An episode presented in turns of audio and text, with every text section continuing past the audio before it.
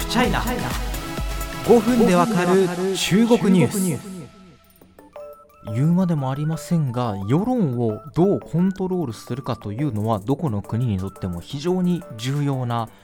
課題となってます。そしてその世論コントロールというのはネット空間に及んでいる。これもなんというか万国共通ですよね。トランプさんのもうツイッターというのは非常に一つの大きなエコーチェンバー同じこう似たような意見が反響する空間となりましたしえー、いわゆるツイッターではですね脱皮事件というのが話題になってますね、えー、自民党を擁護し野党を攻撃してしていたアカウントが、まあ、ある法人から発せられていたという問題です。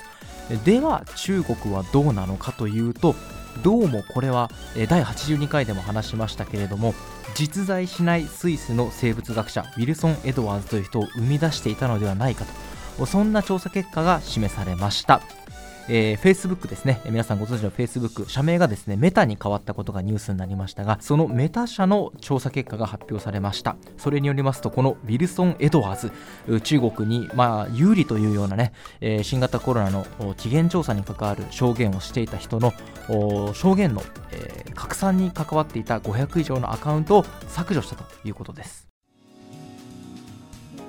まずこのウィルソン・エドワーズ事件と呼ぶべきものをさらっと簡単に振り返っていきましょう。これですねこのあのポッドキャストでも第82回でご説明してるんですけれども2021年の7月の出来事なんですね。あの中国の国営メディア等にですね。ザラザラっとこう一気にこうスイスの生物学者ウィルソン・エドワーズの証言みたいなニュースがたくさん、まあ、掲載されたり転載されたりしたんですね。そのエドワーズさんっていうのはどういうことかというとですね、まあ、あの2021年2月にですねあの武漢とかもそうだと思うんですけど新型コロナウイルスの起源をめぐる WHO の調査っていうのが行われたじゃないですか。であの調査結果いわゆる武漢の研究所からの流出説についてその可能性は極めて低いという調査結果が出されました。しかしこの調査結果を支持した人たちがアメリカやあるメディアからの圧力や脅迫にあったんだと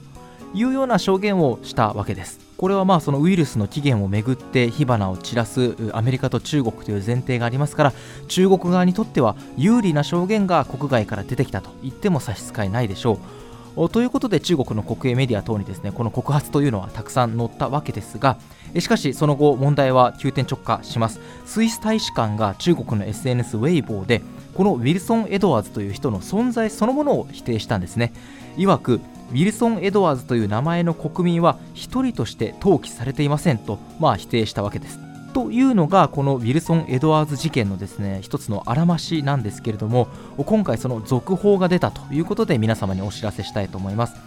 このウィルソン・エドワーズさんがその中国に有利とされる証言を行った場所というのが、えー、まあ、実は Facebook なんですね。あの Twitter もあったんですけれども、まあ、基本 Facebook でやっておりましてでこのニュースを見たメタ社はこのエドワーズについて調査を開始しました。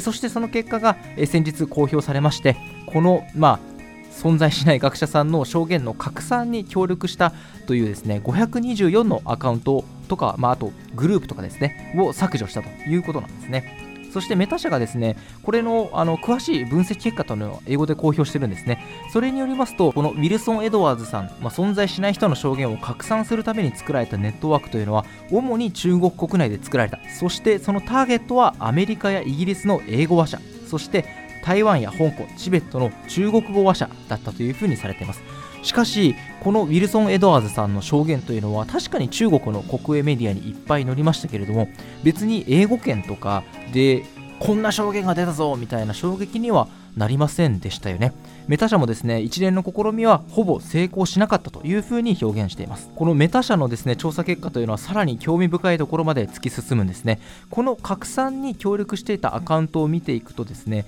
ある個人とのつながりが確認されたというんですね。その個人というのはどういうものかというと四川省に本社がある四川無声信息技術有限公司え、これはですねまあ、意味的に言うと無声っていうのはないに声ですね。ウションですから。で神速というのは神死ですから。 Silence Information Technology 有限会社ってことですね、はい、そしてえ世界各地にある中国国営のインフラ企業とそれぞれつながりが見つかったというんですね。ではこの四川の Silence Information Technology っていうのは一体どんな会社なのか。あの簡単に調べてみるとですねすぐ公式サイトが見つかりました、えーと、それによりますとですね2000年に設立されたデータセキュリティ企業でしてえー、公安部など中国当局への技術提供していると謳ってるんですね。で、まあ、いくつかですねデータテクノロジー等の提供サービスがあるんですがその中にですね世論コントロールと誘導システムというのがあります。そしてその用途は世論の対抗などに主に用いられるなどと説明されていました。まあ、あくまでこれはメタ社が発表した内容であってこの、まあ、サイレンスインフォメーションテクノロジーが一体どこまで関わっているかというのはえさらに気になるところではあるんですけれどもなかなかホームページにここまで、えあからさまな内容が書いてあるとおそそうなのかというふうに思ってしまいがちにはなります。いずれにしろですねあの今回の、まあ、この出来事というのは、まあ、コロナの起源という非常にクリティカルな部分をめぐってえアメリカそして中国等でですねインターネットを巻き込んだ激しい世論戦が繰り広げられれているということを示す結果になったんじゃないかなというふうに思います。